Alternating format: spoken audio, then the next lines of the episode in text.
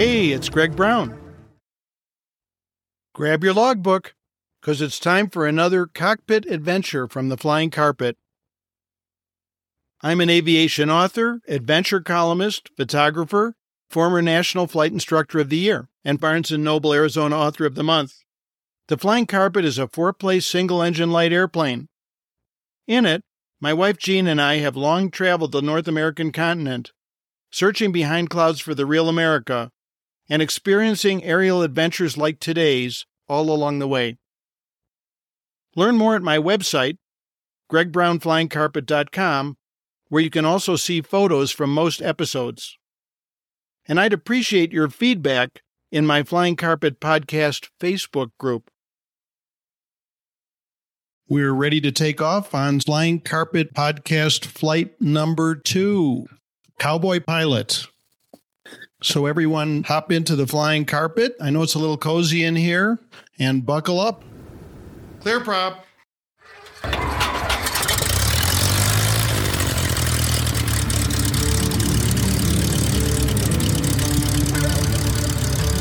You know, one of the best things about being a pilot is the cool people we get to meet. And over the years, I've met a lot of interesting ones. And today I'm going to tell you about a good buddy of mine, Baldy Ivy, cowboy pilot. I think you'll find it interesting, and I think it also shows how differently people approach flying based on whatever walk of life they might be in. Let me start off by reading Baldy's introductory email. First time I ever heard from him. And then we'll uh, find ourselves in the cockpit on our way up to meet him. Howdy, Greg. My name's Baldy, and I'm a working wagon trash cowboy in northern Arizona. Have a 41 T craft I use on the ranches I work for. I'm based at Papa 23 and just built a Starduster 2. I've enjoyed reading your columns as it's always so apparent how much you love our passion, which is flying. Well, sir, I look forward to your articles as it's great to see someone who totally tries to help the little guy get started. I too am trying to get people to realize their dreams of flight. If a $25 a day working cowboy can fly, so can others who think they can't afford it. If you're ever around Seligman, it would be a pleasure to meet you. I day work only now on ranches and shoe 30 horses in Phoenix, and I'm down there once every five to six weeks. Well, sir, take care and fly safe. Adios for now from Baldy in northern Arizona.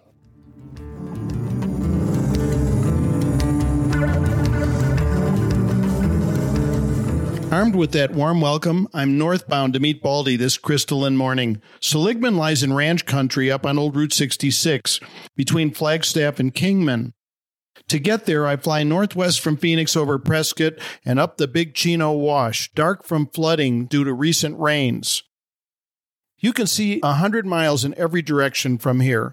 To the west lie the Hualapai Mountains almost to the Colorado River, while to the east, snow capped Humphreys Peak serves as signpost for my entire flight. Long before tiny Seligman appears, I divine its location from the arteries sustaining it. Semis glint from Interstate 40, and a mile long freight train treads the transcontinental rail line.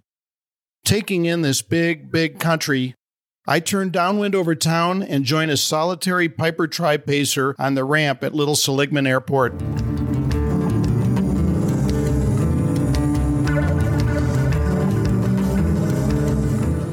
A dilapidated silver Sentra drives up, and out pops a larger than life man wearing a broad grin and a big cowboy hat. How such a guy fits into such a tiny car wearing his cowboy hat, I don't know, but sure enough, it's Baldy. Immediately, stories begin flowing with the same stream of consciousness rhythm as his email.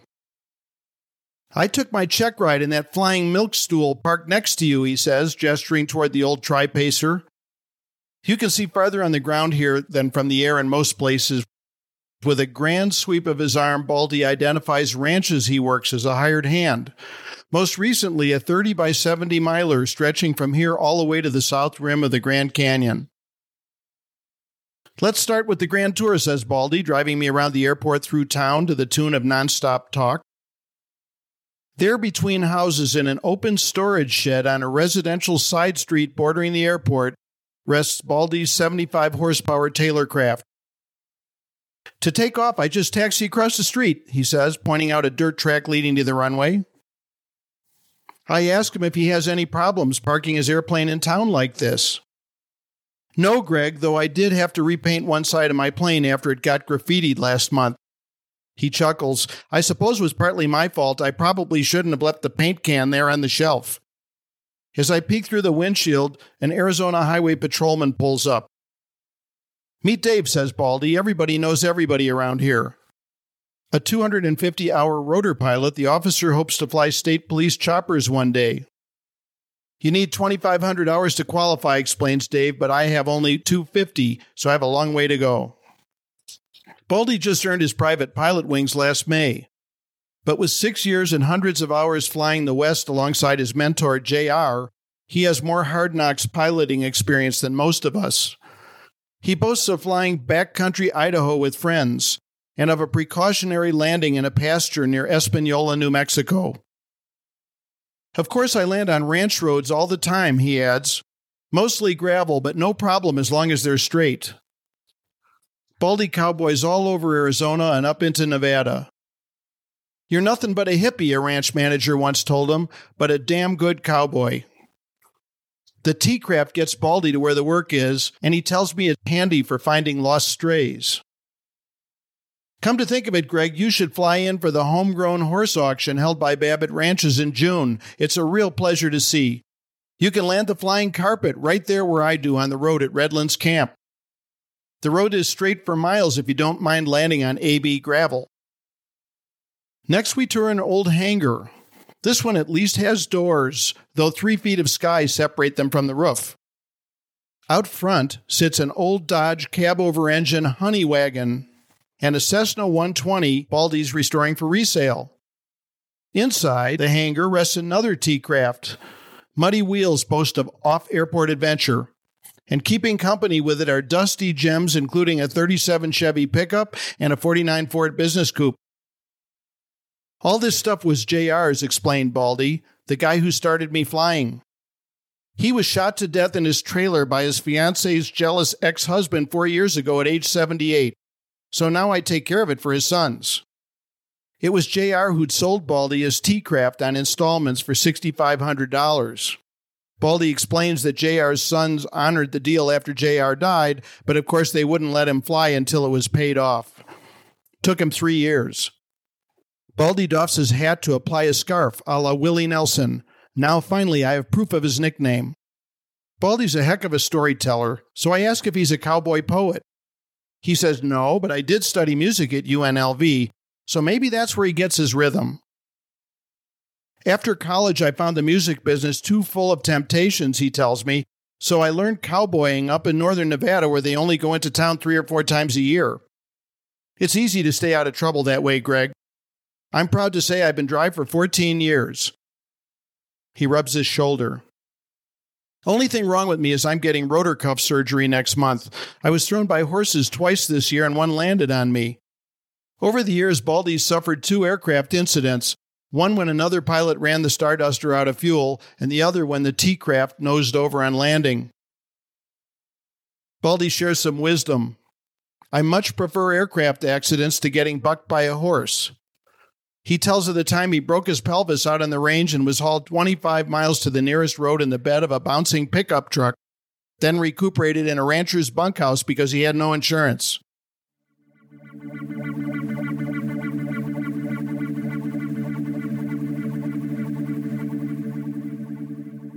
Baldy drives me up to his double wide trailer where he lives, its yard littered with broken glass and old construction materials. Just got this place, he apologizes. I'm still cleaning it up. The door dangles open when we arrive, and I sense it's always that way. After all, this is a man more accustomed to living outside than in. For him, home is little more than a bad weather bedroll. Inside, a partly assembled boredom fighter biplane fuselage consumes the living room. On top teeters the dusty laptop computer where Baldy formulated his welcoming email. We admire assembled wing ribs hanging from the bedroom wall, then tour Baldy's workshop out back. It's cleverly constructed of truck sized metal shipping containers, torch cut and foam sealed together. For comforts of home, a wood stove chimney pierces the roof. Where he got these containers, I decide not to ask.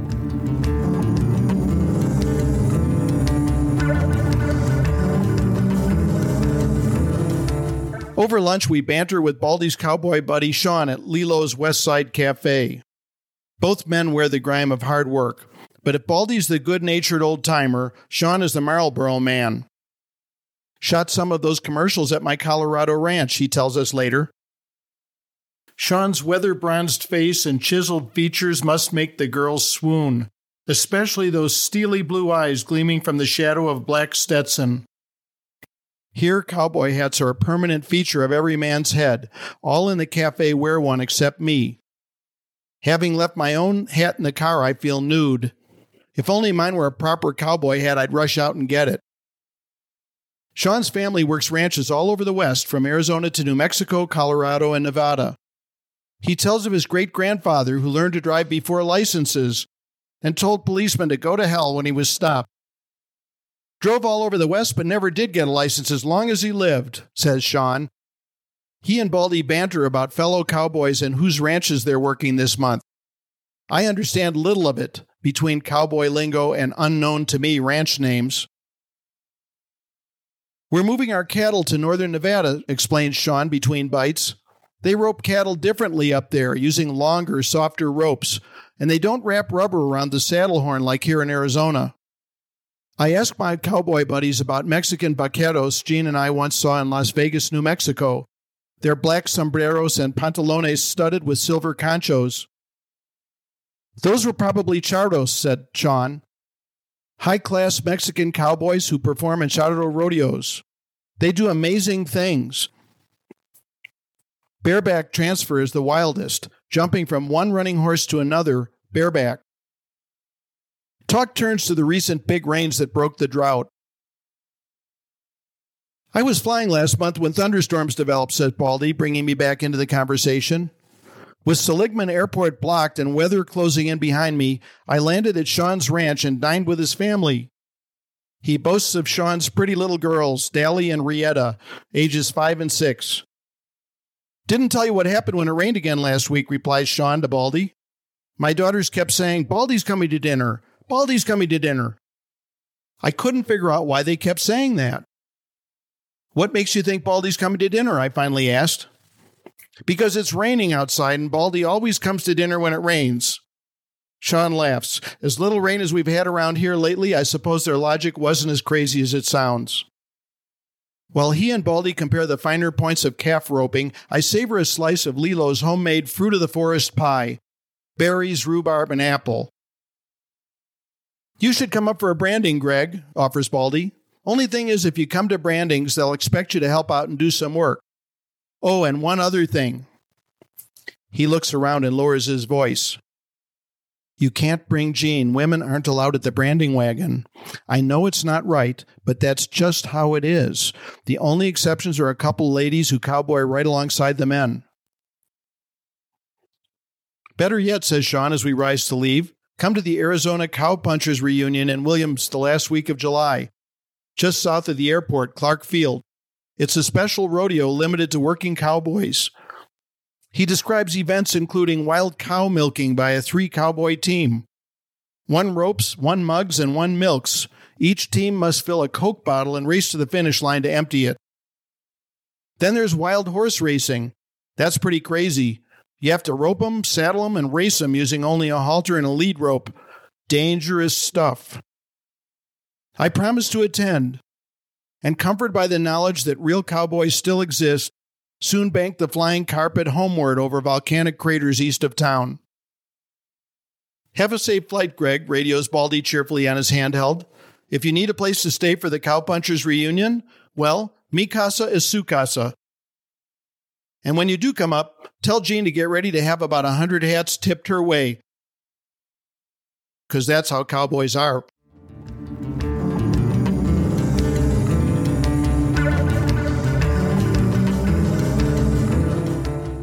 I hope you've enjoyed meeting my cowboy pilot buddy, Baldy. You can find associated photos at my website, gregbrownflyingcarpet.com. Look forward to more flying adventures with Baldy in future episodes. Thanks for riding along on today's Flying Carpet adventure. Please help me continue this podcast by sharing your favorite Flying Carpet episodes on social media, posting reviews on your favorite podcast directories, and donating via my Greg Brown Flying Carpet website. Thanks in advance for your support. You can find photos from most episodes at my website, gregbrownflyingcarpet.com. If you enjoyed today's episode, please check out my book of aviation adventure stories, Flying Carpet, The Soul of an Airplane, for which I was named Barnes & Noble Arizona Author of the Month. Learn about that and my other aviation books at gregbrownflyingcarpet.com. Also at gregbrownflyingcarpet.com, you'll find my views from the flying carpet aerial photography, available in fine art metal prints and pilot achievement plaques. Oh, and I'd appreciate hearing your feedback in my Flying Carpet Podcast Facebook group. Follow my social media sites, most of which can be found by searching Greg Brown Flying Carpet. And consider joining my Student Pilot Pep Talk group on Facebook. Thanks again for joining me on today's Flying Carpet Cockpit Adventure. Music by Hannes Brown. See you next time.